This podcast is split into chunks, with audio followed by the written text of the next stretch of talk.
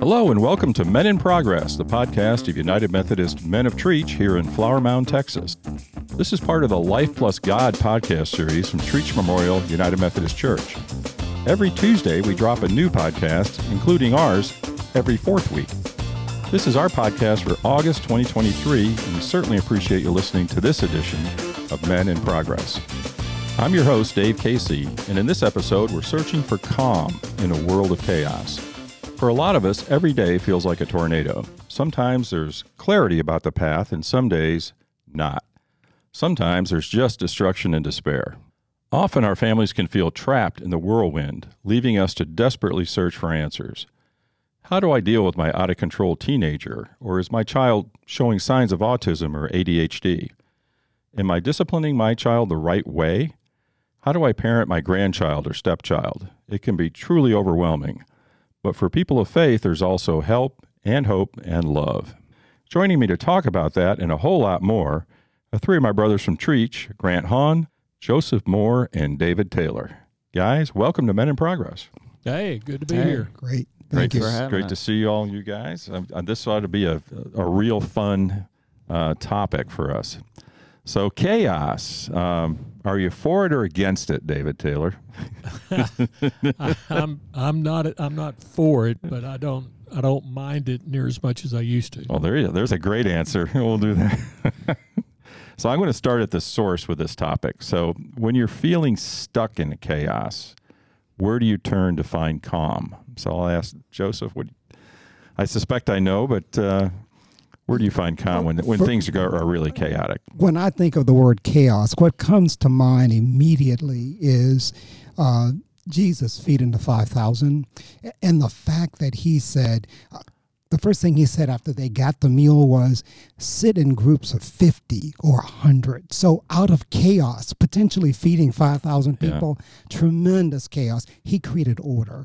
So I guess my first source is, if it's chaos, the first thing I start asking myself is, well, is the Lord involved in this? You know, am I bringing him into this? Right. And is that the primary source of the chaos? Yeah.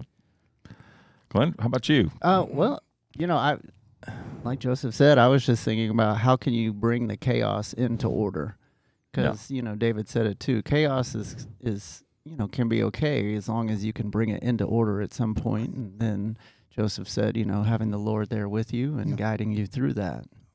Yeah, and sometimes somebody's in charge, but it's not us. Correct. So Correct. we have to seek that out. The short answer, Dave, is chaos in moderation. Okay, that's for me. That's real important. It has to be. I can't live a life that's chaos.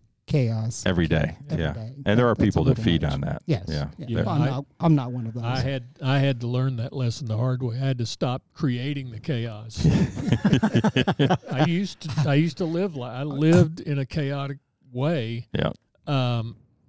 Now I do not. I much prefer order and routine and structure. Yes. However, chaos is going to happen. Right? Sure. So. I'm starting to learn to be okay in the chaos, let the chaos swirl around me, so to speak, try to bring some order if I can, but know that ultimately, like Joseph said, God's in control. Yep. And many times I will find just a calming spirit will come over me, and I can just sit in the chaos. Yes. Indeed.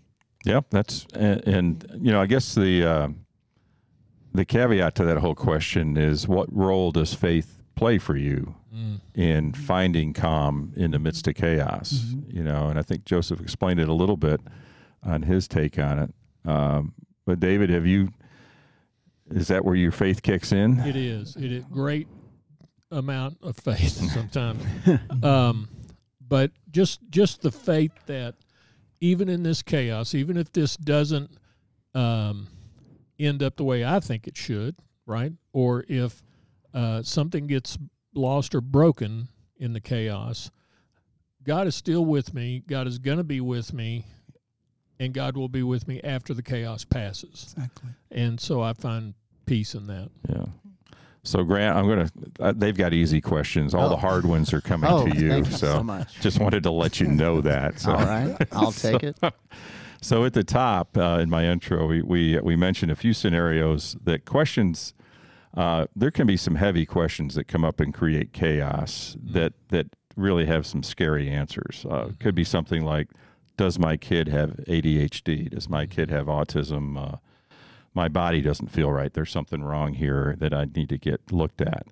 What do you do when you're faced with those kind of, I'd say, deeper questions? These are not like work, you know, this is going to work itself out things. These are things that could be very serious. Yeah, I think with questions like that, I like to turn to the faith community. You know, love the life groups. Yeah. We just finished up our life group, and, you know, that was a great way every week if we had something come up like that I'm a community type person. You know, I love talking to people. Yeah. And with an 11, 9, and 7-year-old, every morning I do start off with a prayer. And chaos. Yeah, and chaos. And, hope it goes well. But, you know, I... with difficult things, I found that through my life that I've turned to people, especially in faith, and talk with them and see, you know, how can I find that answer? And maybe if not the answer, maybe find ways to get to that answer. Your path. Yeah. I think that, and there's a difference between like what I'd call a standard accountability group or a standard small group and a faith-based one. Right. I think there's a distinct difference and there's, I think, a level of comfort that you get, knowing at least the people, if they believe as you do, they have the same underpinnings that you do. I think that's helpful. Yeah, looking at that. And with the life group, I mean, this was our third one, and it's amazing how each different group, you know, while there could be different circumstances, everyone kind of came together based, you know, through faith, and you got those answers you needed and wanted at that time in your life. And I feel like God put those people in my life at that time for when I needed those answers. And Joseph, I know you've been through some tough and scary things. Yes, I mean, yes, I have. And it's those groups that really helped me through those. I have a couple of groups that I meet with weekly, and for many, many years I've met with them. And I would strongly encourage any man or woman, for that matter, that doesn't have a small group. And I think what you said, David, is spot on. There should be a faith element to the group. I think that gives you a basis to build upon. But having that group has been just almost life-saving for me. Now, I think it's really important to share. I wasn't looking for a group that they were going to be the president of my fan club. I wasn't looking for that. I wanted someone that was going to love me, but love me in truth. Yeah, you know, Joseph? Call you out when needed. Exactly. Yeah. Mistake. Yeah. And actually, this spring, one of the brothers called me out, and the others quickly jumped on board. But I am so thankful they did, because it would have taken me years and possibly never have been able to get out of that situation. Yeah. And it was just a matter of my having written something to set someone right. That the brother said to me, "Do you feel better now that you've written that letter?" And I said, "Yeah, I do." "Well, good. Tear the letter up, and bury this issue." Yes. I am so thankful, because I was ready. I was going to overnight it. It was so important to me. Wow. So the groups have been just. That's tremendous. But again, it has to be a group that's honest with you, you know, that's not afraid to say. No pulling punches. Exactly. Yeah. Exactly. You know, it's important. Joseph pointed out the group, and I'm like Joseph. I have a couple of different groups I meet with. Over the years, I began to accept that they do genuinely love me, even when they say things that I don't want to hear. Yeah. But most importantly, when I am in a chaotic situation, when the wheels have fallen off the cart, I know they're going to be there, and I know I can pour my heart out to them, and they're going to listen, and they're going to love me anyway, whether I say it correctly or like I would in mixed company, and they will love me through. They become my anchor in the storm. That's a good description. And I got to say too, my wife is excellent when there's chaos. She's so grounded and so solid. And if it's something going on with me personally, I know I can go to her. If it's something going on that affects both of us, I know we're in this together. Yeah, that's a good feeling. Yeah. So we're back to Grant. Another hard question, of course. So if God is really he's kind of the ultimate source of calm, right? I don't think we can argue with that. And we have a relationship with him. Why is it so hard for us to feel calm, even knowing that? Yeah, I definitely think that, like Joseph was talking about, when sometimes you don't want to hear it, and David said you don't want to hear it. And so I found myself that I know if I have difficult situations, I kind of turn away sometimes, knowing that God might have the answer that I need, or the people he put in my life will have the answer. And so I'll turn away because I don't want to hear the answer that is needed to be heard. Yeah. And so I think that, then there's a lot of times when it's like, man, I wish I had done that a while back because I could have found the calm much quicker. Yeah. Yeah. Somehow I think if we ask God, we're going to get the answer that's correct, maybe not the one that we want to hear at that moment. Exactly. And so that's why we keep asking. we avoid action. Let me phrase it slightly different. Yeah. What if I did this? Right. Yeah. So there's a similar question, and David, I'll ask you this. It's the most prevalent message in the New Testament, and it's said more than anything else, is be not afraid. Mm. And yet we find ourselves scared and feel fearful all the time. Mm-hmm. So why do you think that is? Well, I don't know about all of us. I know I like to know what's going on and to be comfortable where I'm at. When God calls me into a situation, go downtown and talk to these folks that live on the street, or go sit with this person whose loved one just passed away, or meet with this person who's lost their family due to drugs or alcohol. It's uncomfortable for me. It's very uncomfortable. And it feels like chaos because you don't know how people are going to be handling, these kind of situations. And so I kind of chuckled when you said God is the source of calm. Sometimes, I mean, sometimes God is the source of chaos and just puts us in those chaotic situations, I think, to strengthen us. To build some confidence in ourselves that we can handle that. The Bible talks a lot about building persevering, and building character and all that. But also maybe to provide calm to those people in that situation through you. Sometimes, and it doesn't mean God's helping them, but he's using you as the instrument, which sometimes it's not that comfortable being the instrument. It's not. It's not. And it's hard to watch people suffer. Yeah. Or to be in a room with someone who is suffering. Yes. But it just seems to be part of our call to do that and to be with those people and to bring, not that there's anything special about me, but to bring some kind of a presence of God's love into that situation so that they have something physical they can hold a hand. Right, hear a voice, and it it's very difficult to be that calming influence in that chaotic situation. Sure. So Grant, I got an easy one for you now. Oh yes, this would be finally my last name. So when you're in that whirlwind or that chaos, I guess. What are some spiritual practices that help you when you feel that need for calm? Definitely music.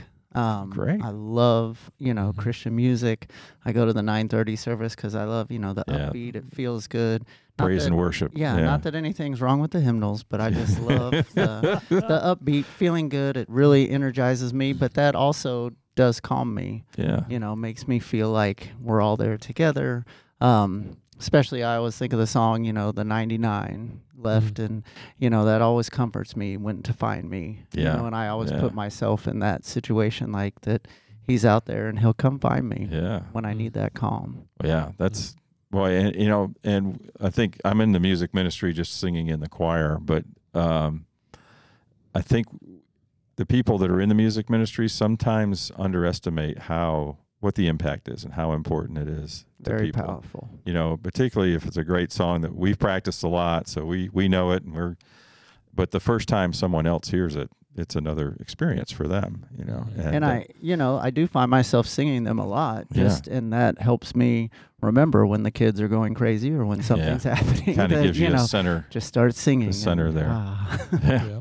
Joseph, do you have different spiritual practices? I tend to remove myself. It's kind of easy because I'm single, but even being single, sometimes I have to physically remove myself from my home because there are things that will pull me. Particularly the thing I didn't want to do will tend to pull me. Yeah. But to physically remove myself is really, really important. David and I had a common experience of a retreat. We're not talking the Walk to Emmaus. No. It's actually run by Catholics. Yeah, Jesuits. Mm-hmm. It's actually in Corinth, and it's actually known across the world. Wow. Yeah. Wow. It's a wonderful place. It's a wonderful place. That has been very, very moving for me. It's Thursday night through noon on Sunday, and it's in complete silence. The whole 3 days. Total silence. Mm-hmm. And they have a great library that you can read authors that you've wanted to, and you can just go and take a look. There's also someone on staff that's available if you want to talk about something. So that physically removing myself, for 3 days or for half a day or whatever is always helpful for me. And to also write what I'm thinking at that time is also very, very helpful. To reflect upon a year ago, this is what I was going through. And Lord, here's where I am now. And thank you for the people or the books or the whatever that you put, in my path, that it's very different. The way I view that, I won't say problem or issue, is very different. And I think there has been a maturing of me as a Christian as a result of that. Yeah. Yeah, and that's something that a very short version of that is meditation, just taking time to meditate. Yeah.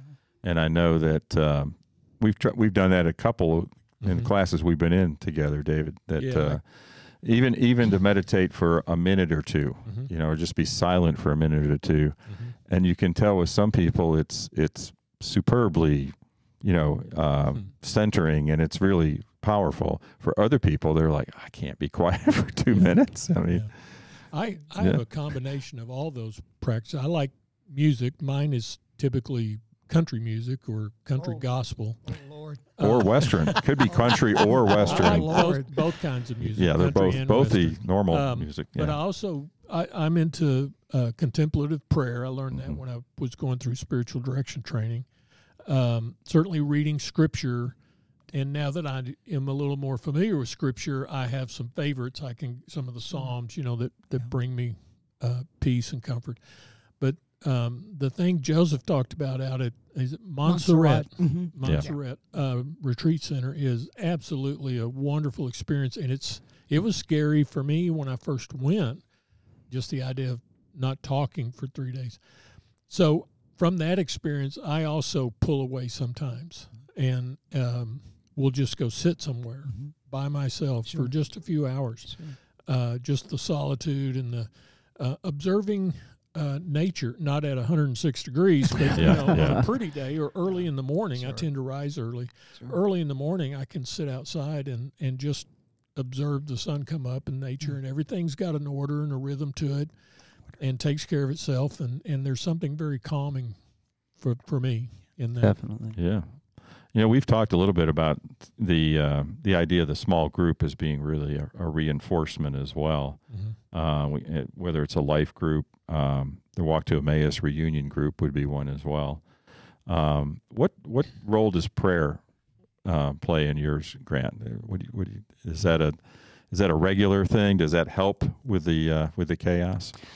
Yeah, I've learned, through life group as well, praying, and this was a big thing with Daniel, just thanking the Lord, doing things throughout the day, like Joseph was saying, writing things down, reflecting. I think that is such a big thing in my life now, that I just continue to reflect and pray. And a lot of times it's not out loud, but it's, calm, thinking, praying. And then there's times where it's out loud, where I know it's needed out loud, not just quiet prayer. So it does play a big part, and it really does help with the calming. Yeah. It's interesting. In my younger days, I volunteered for about, 10 or 12 years as an EMT in a local fire department. And part of our training, going through EMT training, is that you are the calming influence. Because when you encounter people, as if you're working on an ambulance or on a fire service, and you encounter people that are at their worst or not at their best. Let's put it that way. Yes. That they're injured, a loved one is injured, or sick, or there's a catastrophe, or a car wreck or fire or something like that. So people are not at their best, and you have to be the calming influence. Mm-hmm. And prayer played a big part of that. I mean, going into every situation, you pray on your way in, and then you kind of on autopilot while you're there. And then once the dust is cleared or whatever has happened, then you resume prayer, and there have been several times where we prayed as a group after an event. So I think that's certainly strengthened, my experience with that.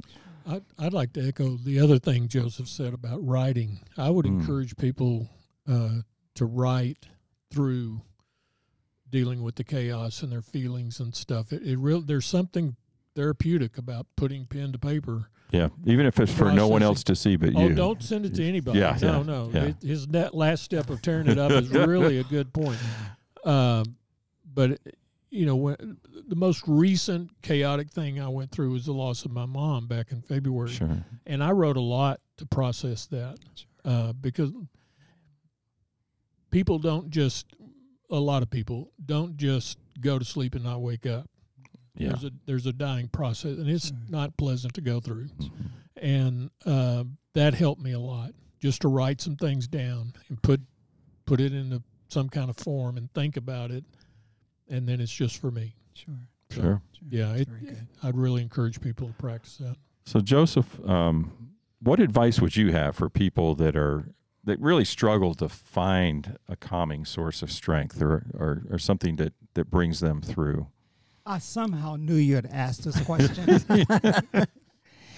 Well, Grant was tied up. I couldn't hit that. The one thing that immediately came to mind to me is for people to realize the impact that their chaos can have on other people. Mm-hmm. Oh, yeah. And what the reason that came to mind was I have had the blessing of teaching two of Grant's children in Sunday school, and multiple all of mine, and grandkids too, grandkids as well. But the one thing I think that parents and perhaps grandparents need to remember is a child is observing your chaos, and I can tell you sometimes they don't. When mom and dad go to church or wherever they're going, the child is still, when they come to my classroom, they're still struggling with the chaos. Sure. And it can take sometimes 10 to 15 minutes before I get them. And there's no chaos like packing up three kids and getting them to church on a Sunday morning. Yes. And I'm not criticizing. Yeah, no, I know what you're saying. But just asking to be cognizant of that. And It really hit home this year in January when a little boy, I just love him. I taught him for a couple of years, and now I see him at the beginning of Faith Voyage. But his dad dropped him off, and apparently it had been a very, very difficult moment. And as his dad walked out of the room, he yelled, "I hate you." Mm-hmm. Oh, Dad just kept walking. Mm. Yeah. I fell apart. Yeah. Yeah. It's kind of like, I pulled him to the side and I said, "You really didn't mean that." I said, "I know. I've observed you with your dad for 3 years now." I said, "I know you don't mean that." Mm-hmm. And he didn't. No. But yeah. He knew it would get his dad's attention. Oh, yeah. It didn't, but it got mine. Yeah. But again, it was chaos that happened somehow in that household that he wasn't able to process. So I just, want parents to realize that,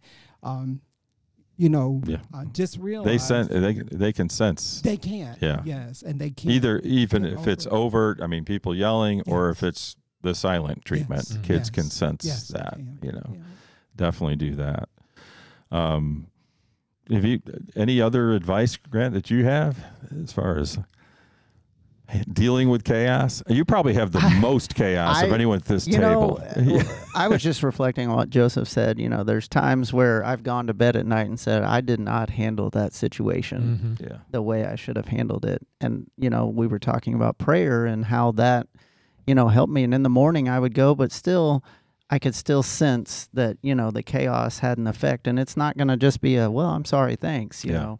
It really has to be a changing mindset. And so that's, I think, if advice, if you find yourself to continually falling in that, to find out, reach out for help, find those people that can help you. Yeah. And I've had to, I had a weekly, group and a just one-on-one with some of my friends, and then one friend in particular that, we're both dads of 3 young kids, and we got together and would talk about how we can be, a faithful to each other, but leaders in our family and show them how important it is, to have that prayer, to have God with you in your life, and that he will come.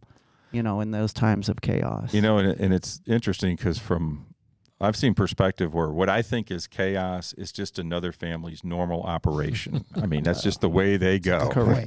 That's a great and they're not feeling any chaos. Right. This is, point. And I'm going, wow, that doesn't happen in our house. We raised 2 boys, and boys are generally, they were fairly quiet. They had their moments, but they were fine, but it was a whole different story when they got old enough and girls started coming over. Mm.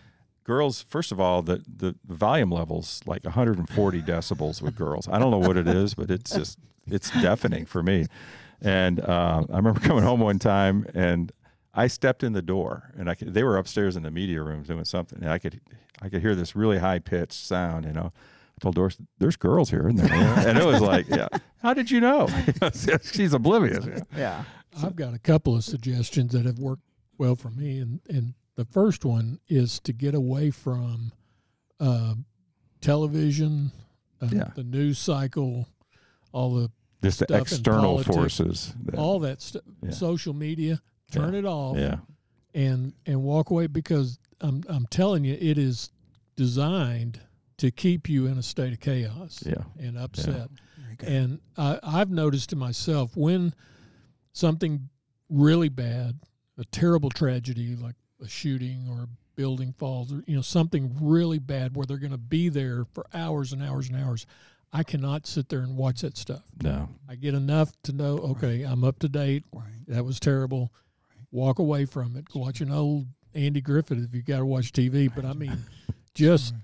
Turn it off, because I don't believe it's healthy for us. No. And with the 24-hour news cycle, it is all the time. Yes, it is. And it will eat you up. Yes, it will. Yeah. Yep, that's a tough one. That is a tough one. David, I can attest to that. One of the things I always do as a part of Lent is I give up entertainment and I consider TV and radio and going to plays and movies to be entertainment. I give it up. That sounds hard. No, not at all. Not at all. In fact, I get to the point in January I started looking forward to it. And this year I actually decided to do a double. Wow. A double. And so I went 13 weeks actually. Oh, wow. Without it. Now, it was kind of difficult when people said someone died, famous died. Yeah. They did, but other than that, it was just fine. Yeah. And actually gave me more time to spend in God's Word and, writing to friends or calling friends on the phone and getting caught up. But I agree wholeheartedly, David, if we just turn the world off, parts of the world off, at certain times, I think that can help minimize the chaos. Yeah, my father was a very calm guy, and he very, very man of few words. Let's put it that way. And it was interesting because one of the comments he made to me is, there's things that you can do and have an effect on. There are many things that you can do absolutely nothing, about. Yeah, cool. So don't use a lot of brain cycles. Mm-hmm. Worrying about that or fretting about it or anything that you cannot change. It's on a global scale. I mean, we lived with the Cold War and all that stuff. I mean, you guess that's not your problem. That's somebody else's problem. And so I really, and that's why when I look at, the what's happened now with social media and the phones and just immediate communication second by second, and I've watched people just be so distracted with texts coming in and alerts and all this stuff. And I said, man, that has got a weigh on your brain. I mean, I just can't believe you can operate, with that. And then I watched a great, well, I actually read the book first, but a great story called News of the World that came out about a year and a half ago. Oh, with Tom Hanks? With Tom Hanks. Oh, yeah. And it was this, he was a former military officer, and he actually earned his way by traveling through the West. This is in the right after the Civil War. But he would go from town to town. He'd buy a newspaper, like the last civilized place he was at, like, say, St. Louis. Then he'd go out on the frontier. And he would charge people for him to sit and read the newspaper because they're so starved for news. They don't get news, and they can't read, many of them. So he can read, and it may be 6 months old news, but he's reading the news, and they're enthralled, And to me, that's about the level of social media that I need, I think, it's something like that. So, well, guys, thank you so much for joining me. This conversation was great. And I know it's been helpful for me, and I'm sure it's helpful for our listeners as well. So thanks again. Definitely. I do appreciate it. My pleasure. This was great. Awesome. So there you have it, episode 20 of Men in Progress. We hope you enjoyed our conversation and that you'll join us again in September when our topic will be love handles. Want to know what that's all about? Tune in and learn more. Thanks again to Grant Hahn, Joseph Moore, and David Taylor for joining me and sharing their wisdom with our listeners. Thanks for listening to Men in Progress from Trietsch Memorial UMC in Flower Mound, Texas. I'm Dave Casey. We'll see you next time. This episode of the Men in Progress podcast is sponsored by Trietsch Memorial United Methodist Church, where our mission is to lead people into a growing relationship with Jesus Christ. If you're in or near Flower Mound, Texas on any Sunday morning, we would love to welcome you to any of the Trietsch services. Or you can follow our services anytime on our Facebook page, or at tmumc.org.